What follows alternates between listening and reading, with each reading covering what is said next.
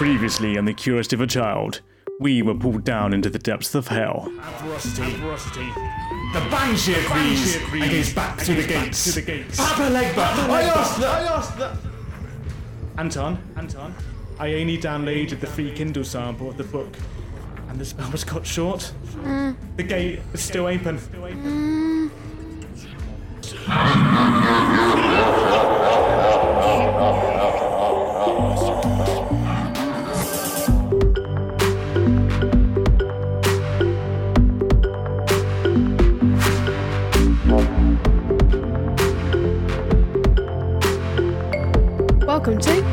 The Curiosity of A Child. episode 44. 44. Yeah. Happy New Year to everybody. I hope you all had a wonderful Christmas and everything. Did you, Anton? It was alright. Yeah, I did. Okay, good. Um, but should we get straight into the episode? to the show. This could possibly be our most dangerous episode yet, Anton. Oh. So if you remember last time, we were dragged down into the pits of hell when our Banshee summoning spell went wrong. And um, some of this was because we only had the free Amazon Kindle sample of the book. Um, so I couldn't afford the full book. So maybe you could support us on Patreon, where we will be able to um, fund all the book buying and sound effects and hosting, and also your future education, Anton. Yep, hopefully we can get better quality episodes because at the moment I'm really stupid, as as all listeners know. Um, and also I think I think it would be nice to go on Patreon get some exclusive rewards. That's right, yeah. Which we'll try and put up. Yep, no promises. yeah, no promises. Um, We'll do we'll have best, notes. Uh, we have a link on our website and on social media and in the show notes. Um, but also, I think another reason why our spell went wrong was because um, we were using the wrong elements. I mean, I don't think that actually wind, earth, fire, and water are the real elements of how the world works. Do you? No, um, I think we're going to explore atoms, the real elements of this um, awesome world. I don't know. Um, this episode, we're exploring the elements, the atoms that make everything you see, everything you touch, use, and eat. They make up you. That's right. Yeah, they are absolutely everything around us. Now, do you know where all these elements come from? All these things that make us up and how they're formed? Uh, not exactly. Okay, well, I'm no expert on this, but I've got a, a rough outline here. So we need to go right back to the, the very beginning of time, first nanoseconds after the Big Bang, So, just before Granny. just before Granny, exactly, yes. Yeah. um, now, the universe as we know it, it doesn't exist yet. Everything is just a mass of superheated particles that are speeding about and all smashing into each other. Then, within half a second of these collisions, the first protons, neutrons, and electrons were formed. Then, in the next few minutes, the protons and the neutrons they crashed together and they fused, creating hydrogen and helium nuclei, as well as small quantities of lithium and beryllium. Beryllium. You're so good.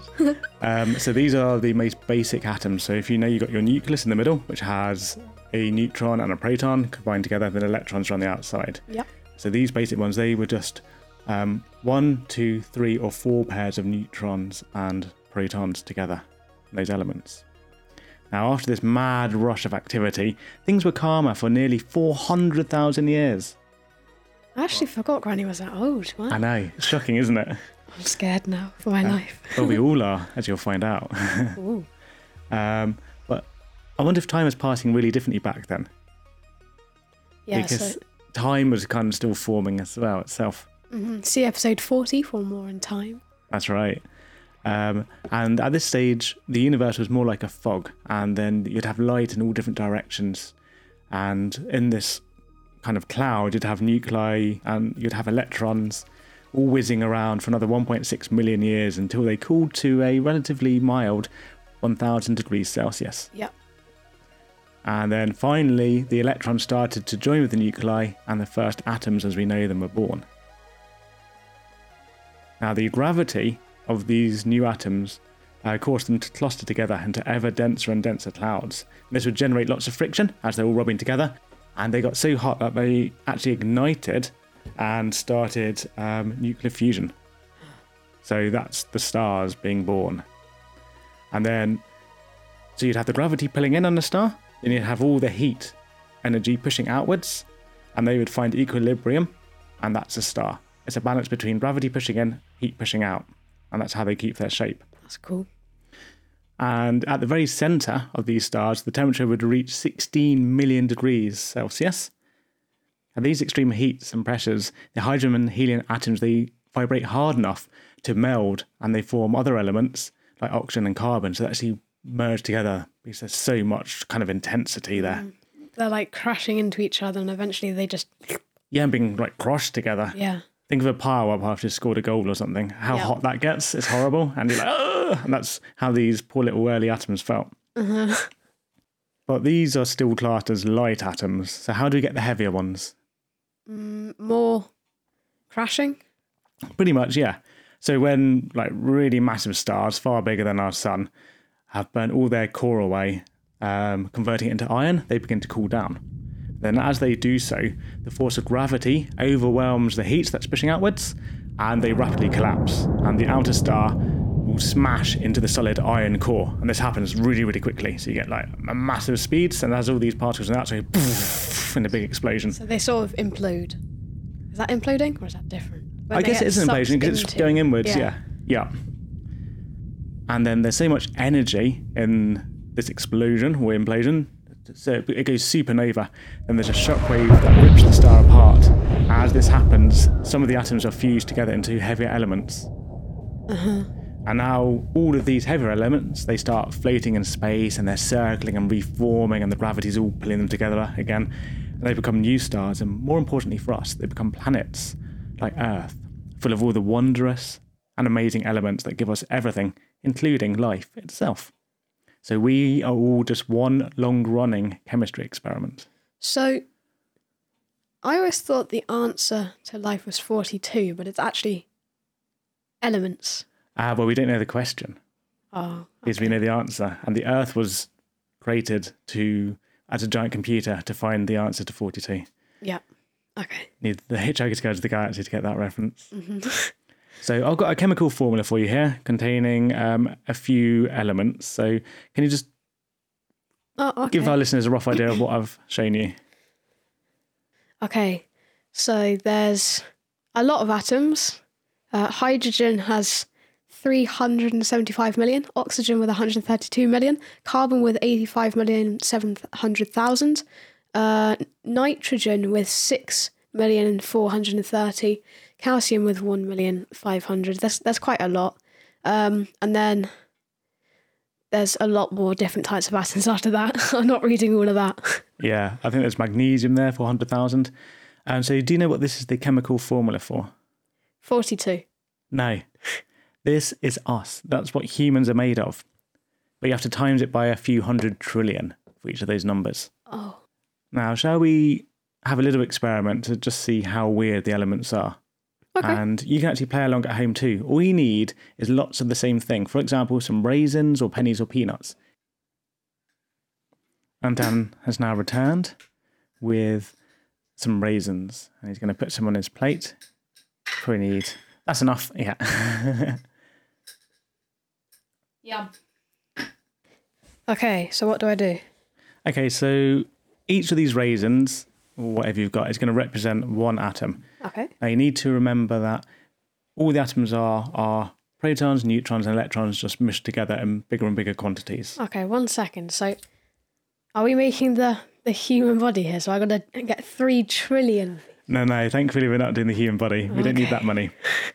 Okay, so if you take out one of the raisins from your pile, Yep. okay, now that's a hydrogen atom. So this is a gas. It's explosive. It's two thirds of water, and it has one proton, one neutron, and one electron. And its boiling point is minus 250 degrees C. Now take a second raisin Okay. and put it with the first raisin. Mm-hmm. Now imagine these being mashed together.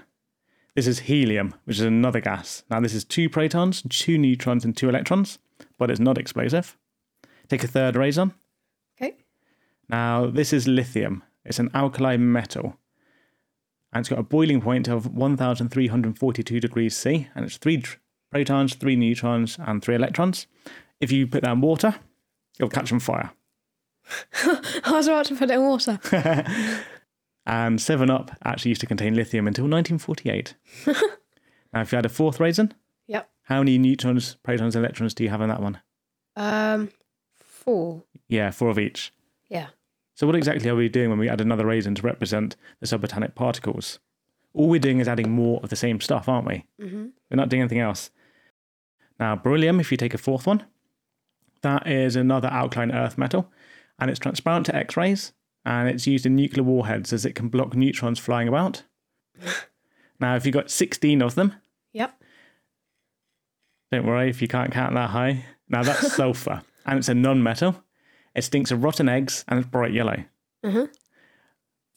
Now, if you go up to atomic number 29, that's copper, It's called a transition metal. It's reddish brown, it's hard, and it's a great conductor of electricity.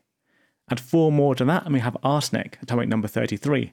Once an important ingredient in green pigments, such as Scheele's green, it is also highly poisonous, and some people suspect Napoleon was killed by the green wallpaper while he was in exile. Element 47, that's silver, a precious metal that was used to create mirrors as it's say reflective. But these reflections could be more permanent, as silver nitrate salt is light sensitive and enabled the earliest photography. 54 protons, neutrons, and electrons, you get xenon, a noble gas that glows bright when electrically excited, and is also used to power um, engines and satellites. I like xenon. 79 is gold, melting point 1064 degrees, doesn't tarnish. Add one more proton, neutron, electron, and what do you get? Uh, mercury. Yeah, mercury, melting point minus 39 degrees C, a silver coloured liquid metal that's highly toxic. Then one more, 88 radium, radioactive and glows in the dark. Just from adding more of the same stuff together. So I hope that what you can see is that all the elements can be wildly different, and this difference is just coming from adding more of the same. It's like if you were to put your raisins in your mouth, and the first one tastes normal, put in two of roast chicken, put in three at the same time, you've got vanilla ice cream that sizzles on the tongue. Eat 12 at once and you're poisoned, 65 and your head explodes. You're lucky that you were only eating raisins, and the combination of atoms that makes them up is really delicious. Some things contain much worse combinations of atoms than raisins. So, how smelly was my Great London Stink recreation? Disgusting. If you want to hear my uh, live reaction, episode 30. Yeah, it's a good one. Well, in these, you got some um, combinations of atoms in as molecules, um, which are propythonium and methanethiol, and they're much worse. And these two combinations of atoms are so bad that they can cause unconsciousness, spontaneous vomiting, and even death. The Euphorbia resinifera plant contains a chemical with a Scoville heat unit value of 16 to 160 billion. The hottest chili is only about 2 million Scovilles. That's spicy enough to kill. That's crazy. That's really hot. Um, there's another chemical that's 230,000 times sweeter than sugar as well. I want to try that. I think I think that'd probably kill you as well. Oh, I don't want to try that. Uh, but as crazy and exotic as they sound, all these things are simply made of the elements the same as everything else. So these basic elements, these atoms, they're both really simple yet magically complex at the same time. But if they're so random in their behaviours, how can we ever hope to understand and harness their potential? Well, first we need to find them, don't we? And some are really rare. So there's a single flake of protactinium, which weighs 125 grams in the entire world. That's all there is of it. So, how do you find something far smaller than the eye can observe, something too small to even reflect waves of light? Well, probably the first people to understand the world is made of incredibly small building blocks were the atomist philosophers of ancient Greece. um, born around 460 BCE, Greek philosopher Democritus was a cent- Democritus? Democritus, was a central figure in the development of atomism. Atomism, the theory everything is made of tiny particles called atoms. I'll just interrupt here. So, atom actually used to mean undividable, but we now know it is made of separate subatomic particles. Sorry, please resume.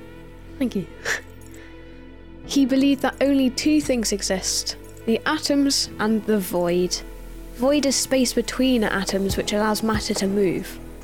Without the void, nothing could move and nothing could change. To Democritus, atoms were indivisible.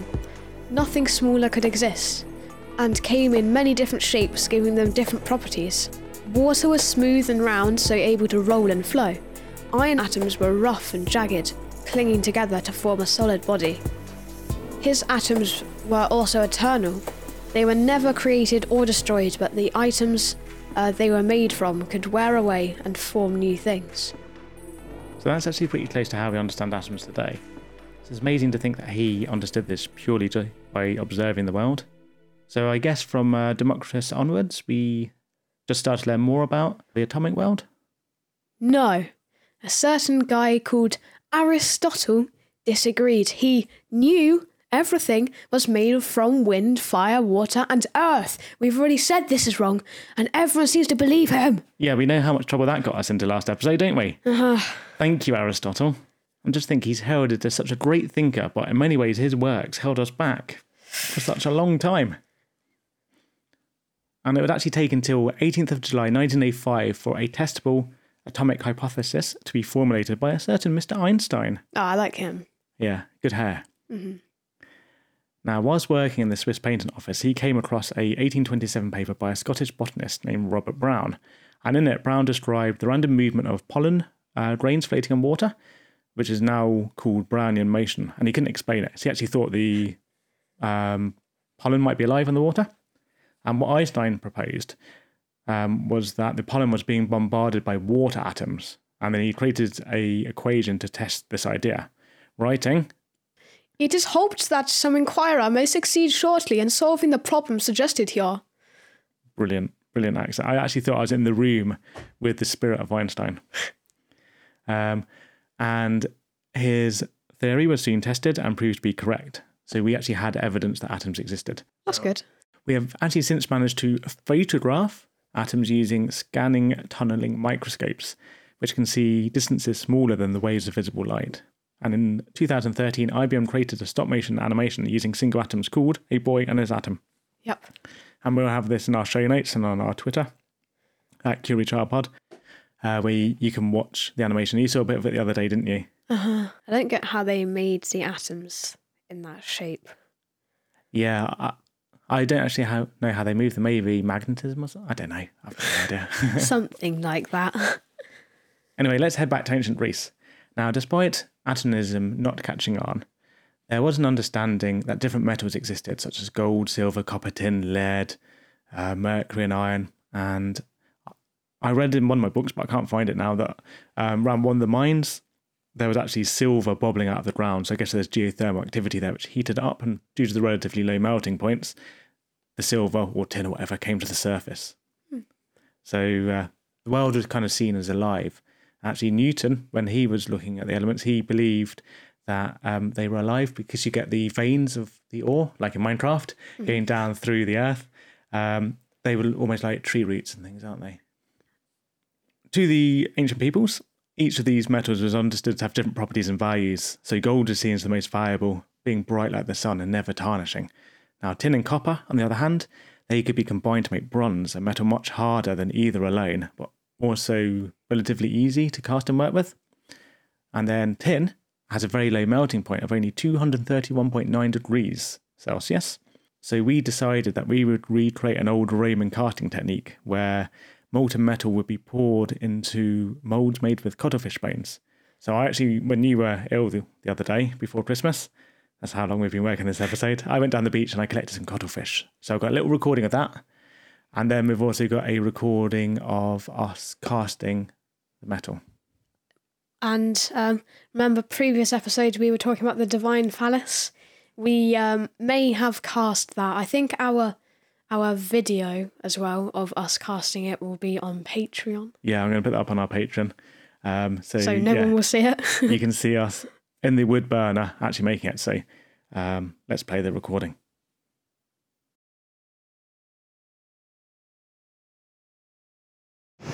I'm down the beach looking for some cuttlefish, which the Romans would use when they're moulding tin items. They'd actually carve into the cuttlefish bone to make moulds, and it's you might be able to hear the roar of the sea behind me. It's quite a um, cool December morning.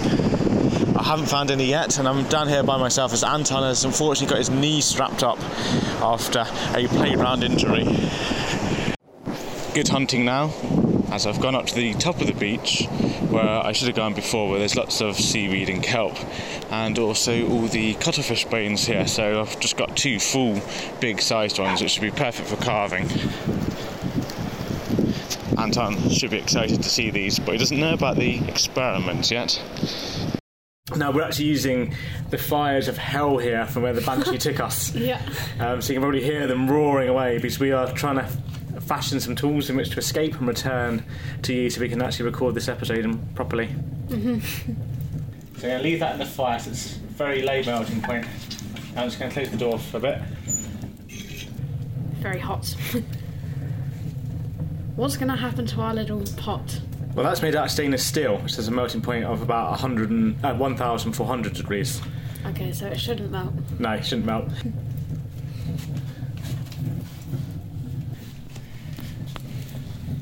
Wow, that is very, very hot. Yeah, I'm that's opening the insane. door there. My eyes, eyes are melting right now. Oh, oh, oh. Right, can you. Oh yeah, it's Is that- starting to melt. uh, Can you see how liquid it is? Yep. And the surface temperature how it kind of holds together like mercury looks. Right, should we have a go at pouring this then? Yeah, I'm excited.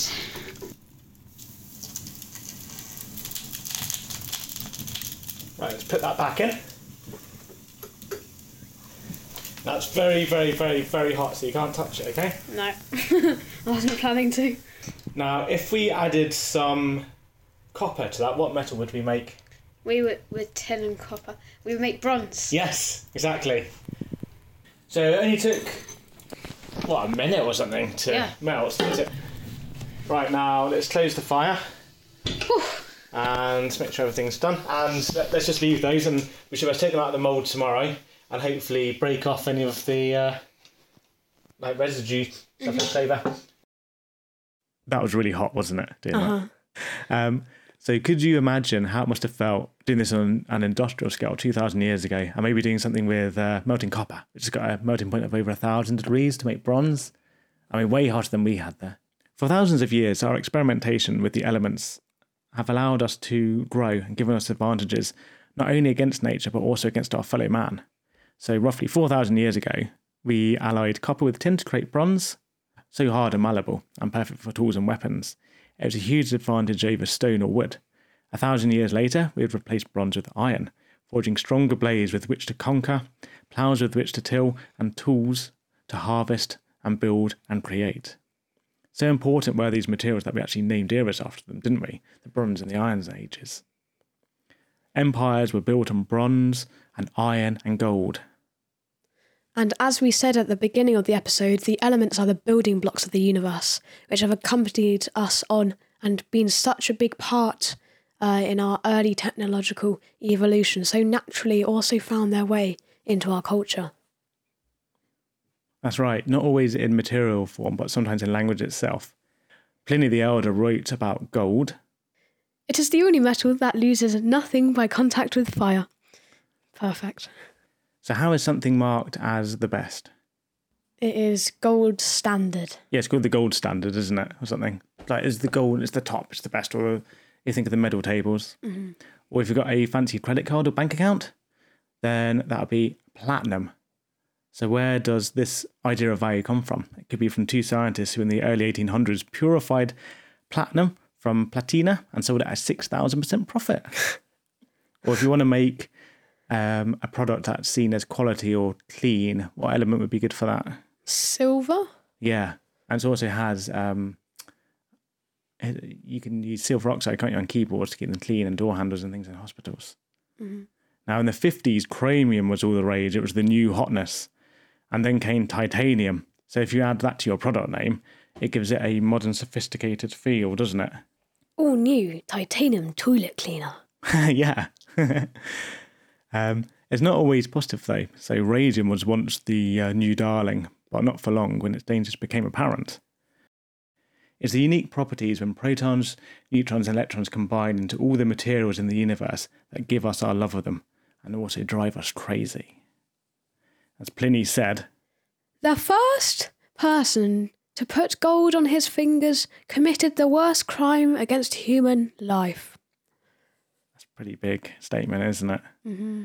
Our obsession with wealth and gold and materialism.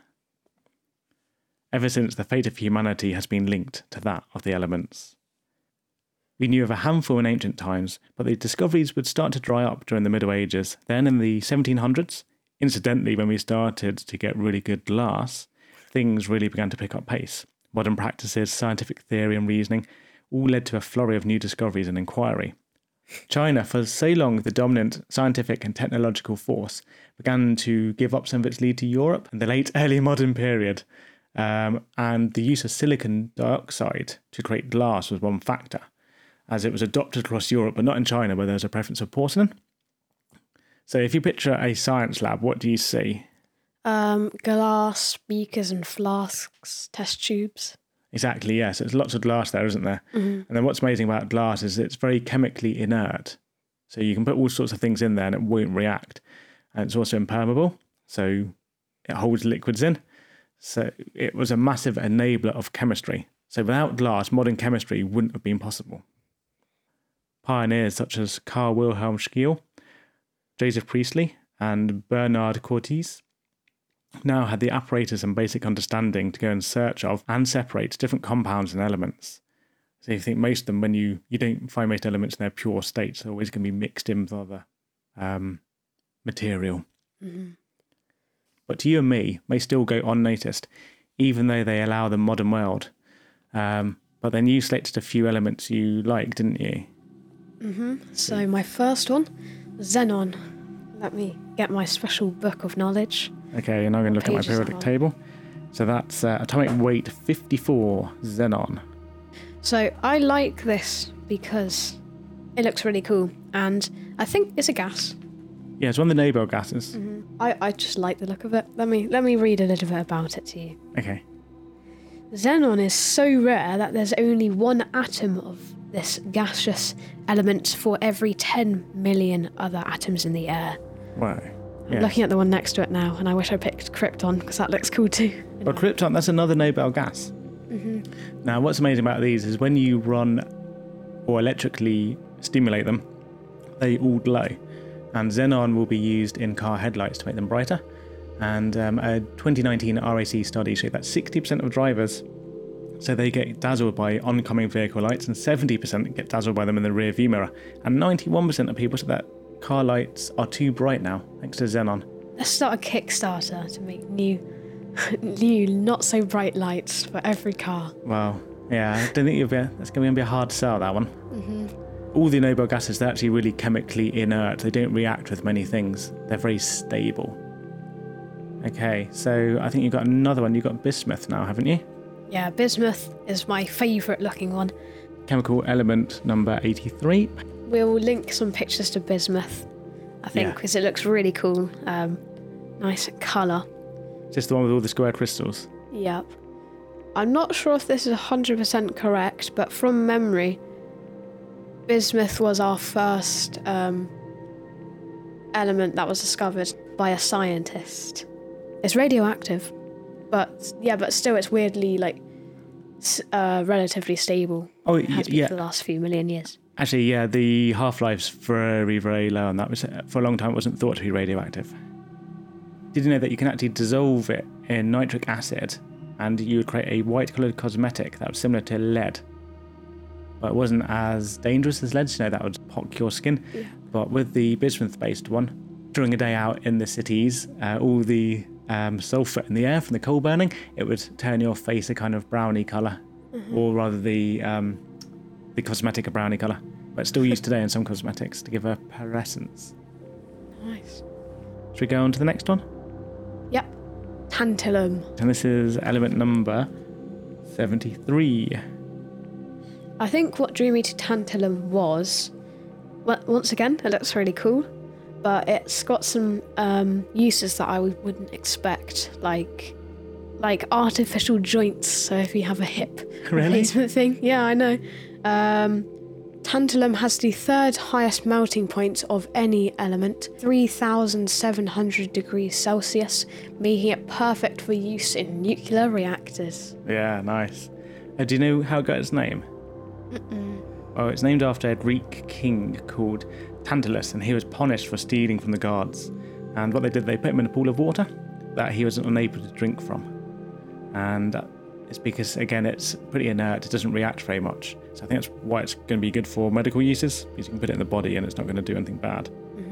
Unfortunately, it's also got a bit of a downside to its history, because it's really important in um, modern electronics. It's, so you can make very small components with it, so mobile phones and stuff aren't possible without tantalum.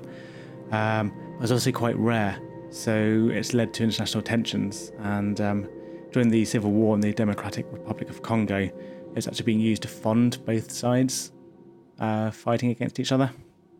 So again, it's showing that, like uh, Pliny said about gold, isn't it? It's it's our obsession with these materials. Then next one is vanadium or vanadium.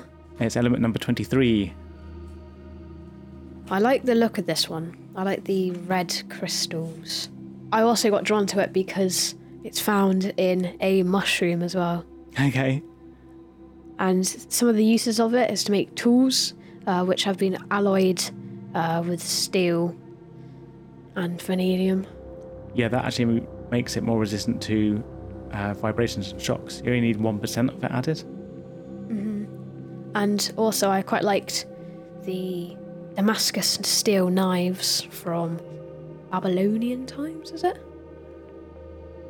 Um, I'm trying to think when they go back to. Yeah, I always remember Damascus still from um, Yeah, the like the capital. Saracens, which you can't call them that anymore, though, can you? The capital city of Syria, Yes. Damascus. So, Yeah, and the. Crusades. Yeah, it's important to keep us healthy as well. We need really small amounts of it in our body. Um, and like you said, you get it from mushrooms and shellfish, spinach, and black pepper. ooh, episode 36 if you want to know the history of pepper. we've linked a lot of episodes. We have. And right, let's do one more element that you've chosen, which is zinc, your last one, which is an element number 30. So it's 30 protons, electrons, and neutrons. I like zinc because at school I have been doing some experiments with it. We've done some experiments um, with our Mel Science kits, which are really good as well. Yeah. And the ore of it looks a lot cooler than I was expecting. Oh, wow, that's so shiny. It and they top the kind of cubes as well, pinky Uh huh. black cubes. That's very cool. Yeah, so zinc, you can alloy it with tin. And I actually tried to do that when we were doing our melting of our tin, uh, but it was a little bit scary without the proper equipment because you've got to get much hotter for zinc. It's up to 600 degrees, I think. And um, you can also mix it with copper, create brass. I think that we've done that in one of our Mel Science things. It, You did, didn't it you? was called turning silver into gold, but it was the mixing the zinc and the copper. Yeah, so you did that chemically rather than with heat. Yeah. I forgot about that. Yeah, um, and yeah, so brass was actually known as a metal before zinc Uh-huh. because you often get it occurring in the same ore in the same place. So when they dug it up, it was already sort of pre-mixed. Anyway, so that's a few elements that you like, isn't it? I like elements actually. Now I think about it. They're really interesting. I mean, I've been fascinated during all the research here. When you really start to think about them, it's like pff, mind blown. Um, but there's something missing from our story. So we've looked at all these incredible elements and their properties, but it's all a bit random, isn't it? Yeah.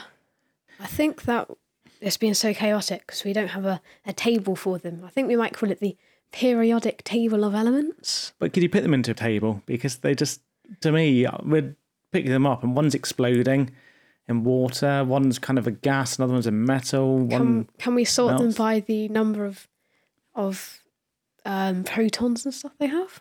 Well, let's see if anybody's managed to do this, shall we? Yep. So why is one thing a metal, another a gas? Why does one glow and another conduct electricity? Is there no order to this chaos? Is there no guide for scientists? Enter. Dmitry Mendeleev, Russian chemist and highly bearded man. Yeah, he's got lovely beards. There he is there at his desk. We have a picture in the show notes. Now, he was born in 1834 in a village in Siberia. And he was the youngest of 13 or maybe 17, I've read different accounts, children. And his father was a school principal and teacher, and his mother was from a well known family of merchants. Actually, founded the first printing house in Siberia. And there's his uh, parents. Hello. Yeah, they. Uh, I know she looks quite moody, and He he's got a funny tuft of hair on the top of his yeah, forehead. he doesn't look quite so hairy. no, he's got mutton chops though. Yep. Um, We should just rate people and how hairy they are. yes, the uh, Neanderthal ranking. Yep. Um, okay, so yeah, his parents they were certainly not at the top of society, but neither were they at its bottom. Now, when Dmitri was still a teenager, his father actually went blind, so he was forced to help financially support the family by teaching science. So I don't know what all his older brothers and sisters were doing. No. I don't know. Why does it come down to the youngest one? It's a familiar story. right. Um, but he, he was a really bright young man, and age 15, his mother decided that he needed a better education. So they set out on foot to trek across Russia to search for a university for him to attend. After nearly 3,000 kilometres and close to a year of travelling, they reached St. Petersburg. So if you look at the map there, mate, you can see how far he travelled. Oh, yeah. It's a good job he didn't waste his education. Yeah, it's a long way, isn't it? Uh-huh. But sadly, by the time um, they'd reached St. Petersburg, his mother, uh, Maria, she was in poor health and she actually died. Oh. But not before she saw him attend St. Petersburg State University to study chemistry. Oh, that's good. So she didn't see all the success he'd go on to have, but he would have made her proud. He was one of the greatest chemists of his day and he was a natural and passionate communicator, rather like us. And um, he'd make. We don't we don't need the greatest chemist. We're just the greatest, Oh, yeah, yeah, yeah. Yeah. yeah. obviously. And he'd go on to make um, one of the most important contributions to modern science. He would bring order to chaos. He'd make the elements make sense as far as that's possible. and he'd even predict the properties of unknown elements yet to be discovered. but how is this possible? what witchcraft could this be? The periodic table. Yeah. There had been several attempts to organise the elements in the past. German chemist Johann Döbereiner categorised them by their properties, such as lithium, sodium, and potassium reacting with water and being soft enough to cut with a knife. Prior to this, Antoine Lavoisier put them into groups of gases, metals, non metals, and earths. It was far from perfect, however. His gases contained light and heat, uh, and the earth, chalk, etc. Yeah, so not exactly the uh, correct chemical arrangements there. Or just groupings. any element, correct element at all there. Yeah, yeah, yeah. The element of light. Did you know that Lavoisier he had a magnifying glass 2.6 meters wide?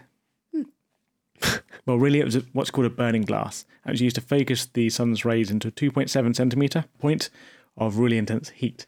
So you That can sounds like a pretty prime ant burner. yeah, um, you can think of it as a precursor to particle accelerators, really. And the one that it, one of the ones he used was called the Great Burning Glass of Trudaine, and it could burn a, or rather melt a copper penny in just thirty seconds Ooh. on a hot day. You could also use it to burn gold and tin and even diamonds. And by doing that, he discovered carbon, which is element six, and essential for life. I got a picture here of one of the burning machines, and um, we have this in the show notes as well. So it's, it, it's big, isn't it? It is very big. It's a nice picture, actually. Mm-hmm. Lavoisier, along with Joseph Priestley, who was also a theologian, talk about nominative determinism, and Carl Scheele all discovered oxygen around the same time as well. So there's lots of activity going on in this period. So when heated, mercury combines with oxygen and it turns red, creating mercury oxide. Now, previously, the act of burning was thought to remove what was called phlogiston, from the material being burnt. Now, phlogiston, which I think I'm mispronouncing, that was seen as a sort of essence of fires. It's a bit like the old elemental fire you would have had with wind, water, and air. Mm-hmm. However, when weighed, the mercury oxide was heavier than the original mercury, so that meant that something from the air, a gas, had to have been combined to increase its mass. Of course, to be able to do that, you need to have loads and loads of mercury. You can't just do it on one atom, because we had no way of measuring things that small. Now, further experiments were made, including reversing the process, which released the oxygen, which Priestley wrote about as My reader will not wonder that, after having ascertained the superior goodness of the dephlogisticated air by mice living in it, I should have the curiosity to taste it myself. I have gratified that curiosity by breathing it. The feeling of it to my lungs was not sensibly different from that of common air. I fancied that my breast felt peculiarly light and easy for some time afterwards. Who can tell but that, in time, this pure air may become a fashionable article in luxury? Hitherto, only two mice and myself have had the privilege of breathing it. And he was right, it did become a fashionable article of luxury, with people using oxygen tents today. It was amazing, he was like the first person to experience pure oxygen. Uh-huh. And then the two mice. Lavoisier, he would go on to discover water made of. So, what two elements is that? Hydrogen and oxygen. Yeah, and it also ascertained that the air that we breathe is mostly nitrogen and oxygen. So, uh, like, amazing how through all the apparatus that have been developed, they're able to combine and separate different molecules and compounds and then isolate these different chemicals Mm-hmm. or atoms and elements, rather. Well, sorry, we were talking about the periodic table, weren't we? Yep. In 1863, Englishman John Newlands arranged the 63 known elements in ascending order by atomic weight and discovered they almost followed a cyclic pattern. He put them into rows of seven elements. So 1, 2, 3, 4, 5, 6, 7, and then 8, 9, 10, 11, 12, 13, 14, etc. So the second row would start uh, at the eighth element and the third, 15th, like I said, etc. He called these periods. So this is like journals or magazines being called periodicals because they're published at regular intervals. So there's a regular repeating pattern, it seems. The columns he called families and they contained similarly behaving elements. There was a problem with Newland's table though. It was wrong. It didn't work. What? Okay. When some elements such as cobalt and nickel didn't fit his table, he put them in um, them both in the same box and called them the same element. This is where the genius of Mendeleev comes in. He made a deck of cards containing the elements, um, allowing him to play with their position and grouping. The cards made it easy to reposition and experiment. I like cards. You do like cards. I do like cards. And that's also showing the importance of play in mm-hmm. experimentation. And on 17th of February 1896, after three days and nights without sleep, he collapsed on the floor, exhausted, surrounded by his cards. Dead? No! Phew. He had a vivid dream of his cards dancing before his eyes, a dance of the elements and the organisation of matter itself. As they danced, they fell into place, and they did follow a cycle, but not the forced one of John Newland's. Amazing. Quite poetic somehow as well. Did you know he was also a consultant for the government, where one of his tasks was improving agricultural productivity and uh, cheese making. And we all know that cheese gives you odd dreams. The 63 elements uh, we had discovered weren't the complete set. There were holes in the table, in the cycle. We were missing 32 germanium, 61 promethium, 72 hafnium. By leaving spaces for these unknown elements, order could be given to those we didn't know. Yes, it might seem obvious to us now that there were holes in the table, but it can be hard to appreciate just the genius of this idea. 'Cause it seems so simple, but we don't know what we don't know, do we? Exactly, and why why would there be holes in the table? Yeah. These scientists, they were trying to categorize the most diverse range of materials, materials that make up everything, materials that are too small for us to see, materials that change properties with temperature, materials that mix and combine. I mean, uh, amazing to be able to find that pattern. And with Mendeleev's table, chemists were able to predict the properties of the missing elements based on their column and position. Suddenly, the atomic world started to make sense. But now the question was, why do they follow this cycle? I'm going to try and simplify this for you as it's quite complex, okay? You mean you don't understand? Uh, huh. it's easy. okay, I'm the the basics. Um, and this comes down to, well, basically the number of electrons they have. So if you remember back to the beginning, the atomic number increases with the number of protons, neutrons, and electrons. The electrons orbit the nucleus, don't they? hmm So as the number of electrons increases, so do like the layers in which they orbit, or what's called shells. So if you've got a periodic table which shows you the electron orbits, this is where it gets scientific, um, you'll see that within each column, you will typically have the same number of electrons. So if you look at the noble gases, so that's going to be the far right hand column of your table. Uh-huh. And you'll see that the last or the outer shell on all of them contains eight electrons, doesn't it? Uh-huh. if you go one column to the left, where you've got fluorine, chlorine, bromine, iodine, etc., the outer shell contains seven. Uh-huh. Okay? Mhm. Then if you go to the first column, you've got, what is it, potassium and sodium and things in there, I think it is, isn't it? Yep. And then they have only one electron in their outer shell. Now, it's actually the number of electrons that they have which gives a lot of the properties of the element itself. So the noble gases, all of those when they react with the electricity, like xenon, they illuminate, don't they? Mm-hmm. And then with the potassium and sodium, put those in water and they catch on fire. So that's a really key factor for how they behave. And that's what the period is, that's what that cycle is, and that repeating. You also get the electrons, how they orbit around the nucleus. It forms different shapes. And these are shared by groups of elements as well. And that's where we get like our metals and non-metals and our noble gases, etc. from. It's from the shapes that the orbits make. And then finally, some atoms, they actually like to trade or share electrons. And this is what's called covalent bonds. And there's a couple of different ways this can happen. So what most atoms will want to do is try and get eight electrons in their outer shell. This is called the octet rule. And this is when they're at their most stable and least reactive, which is why the noble gases don't react with many things. So if you take your last column of noble gases with eight on, now each side of that is going to be um, elements with seven to the left of it and one to the right of it, yeah? Yeah. Because remember the table's looping for each row, Uh-huh.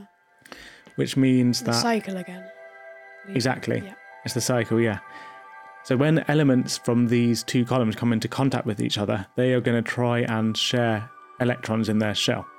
As an example, you've got element 11 is sodium, and then that's got, what, one electron in its outer shell, doesn't it? Uh-huh. Then element 17 is chlorine, and that's got seven. So Yeah. what happens when you combine chlorine and sodium together? You get an eight. Yeah, so what's going to happen is the one from sodium, it's going to hop over into the chlorine. What is sodium chloride? Salt. Salt, exactly, yeah. Common table salt. Another example is water. So, what's that made of? Oxygen and hydrogen. Yeah, so oxygen has six electrons in its outer shell. Then hydrogen only has one, but it, what's it? It's H2O, isn't it? So it's two hydrogen, Yep. one oxygen. So what's that add up to? Eight. Eight, exactly. So that's why they form these bonds and combine together. And then what you'll find is because of how elements, atoms want to combine together with other ones to become stable, you don't often find them alone by themselves in nature. They're always going to be in these different combinations of these molecules, which is something I'd like to look at in a later episode to actually discuss more. It's about 7 million different compounds that we know about. And there's actually a new one recently discovered on a meteorite that hit the Earth. So there's a lot more to it than what I've explained here, but this basic principle helps you understand why many elements behave the way they do, and why they react, and why they form molecules. When put into the periodic table, we can suddenly see why lithium, sodium, and potassium all react with water, and why xenon, neon, and argon glow when electrically stimulated, or why some elements are not as conductive as others. It gives order to the invisible. The periodic table shouldn't be remembered as a chart of random numbers and letters on the classroom wall. It's so much more than that. By understanding a few simple rules, you unlock the building blocks of the universe. There is a beauty in its structure and in the elements that it charts. They give rise to the magnificence of nature, of the stars that take our breath away, of the air we breathe, the food we eat, of life itself. Every taste, feeling, sensation, and emotion you feel ultimately boils down to the chemistry of the elements. Simultaneously complex and incredibly simple, visible and invisible, solid yet mostly empty space, they are a paradox of our reality. For thousands of years, we have strived to understand the building blocks of the world, their story is so much longer. It stretches back to the beginning of time itself, and it will continue until the very end. We are made of the remnants of exploded stars, and long after our death, when no trace of humanity exists, the atoms that form our bodies and allow us to hear and understand the words that I'm saying now, they could be part of a new star or even a new alien life form. I think this is reason enough to want to understand, to want to know our place in the universe. Many of the scientific pioneers follow dead end paths, such as trying to convert lead into gold, or experimented purely out of curiosity or discovery. And the understanding or discovery of these new elements happened by accident. And this can be science at its best play, discovery, and curiosity, not for a fixed outcome with budgets and deadlines and performance reports, but just for something new, for something undiscovered. And should we treat it more like art, as something creative, as ultimately a medium in which we find our place and our meaning? Very good.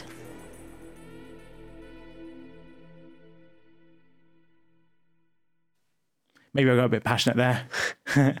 um, I mean, why not? It's everything that we just talked about. exactly. Because you, get people saying, oh, why, why do we spend millions growing plants in space when people on Earth are hungry? But that, that's the wrong question, I think. It should be, why do we spend millions on a single football player or a painting, or billions on entertainment or buying Twitter? Really? Because through all of this exploration, scientific knowledge, and we, we can then progress ourselves as a species. Actually, one thing that I was reading about petrol cars used to have lead. They said that when there was lots more lead in the air because of that, people's average IQ dropped by 12 points. So that's why you're cleverer than I am. Uh-huh. Um, but And I was stupid as well at the beginning of the No, you're not. episode. um, so just a, I was imagining a point where in the future, where if we don't understand these elements or these chemicals or what we're doing, could it be where we start putting so much of X, Y, or Z into the atmosphere that we reach a point where we're too stupid to fix it? and uh, yeah, that's our episode on the elements, mate. That's good. All I can say, it was good. One last push, go on. One last push. It was really good. Oh, wow. Thank you.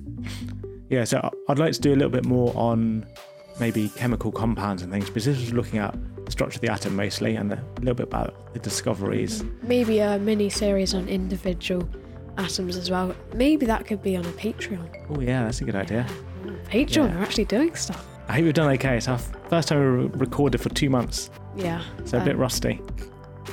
I still got a bit of a blocked nose. That's why we couldn't record because before every five minutes I was just sniffing. So, Yeah. and also we were locked in the pits of hell. Oh, we were locked in the pits of hell and we have escaped. Um, so remember, you could back us on Patreon um, where I'll be able to uh, cover cost of books and then buy Anton a great education. Please do Um, speaking of which, you can follow us on Twitter at, at Curry Pod. that's right, Instagram. At Curry Pod. Yeah, you could also find us on Facebook if you look there. Um, yeah, so you find us on social media. Come say hi. Visit our website, which is the. CuriosityOfAChild.com. That's right. Um, Buy merch. Shops at Shops.thecuriosityofAChild.com. oh yeah, check out Anton's 12 Days of Christmas YouTube videos where he does little builds, um, Oh yeah, Christmas themed, which are really good.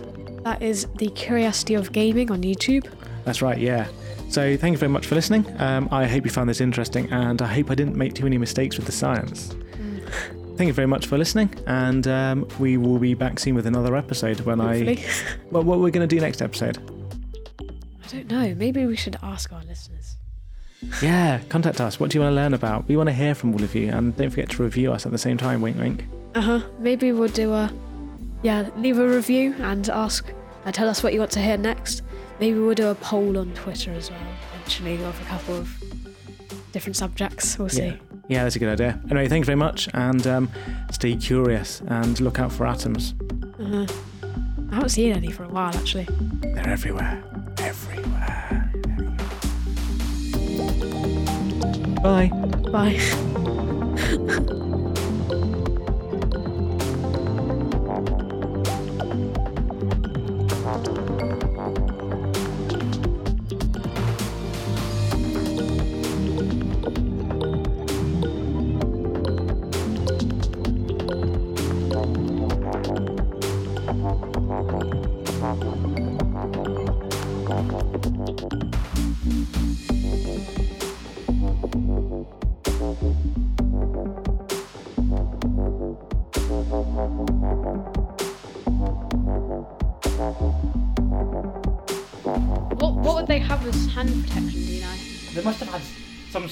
sort of leather Yeah, gloves or something like like, like these, I imagine. But the health and safety wouldn't have been at the level we well, health and safety. Um,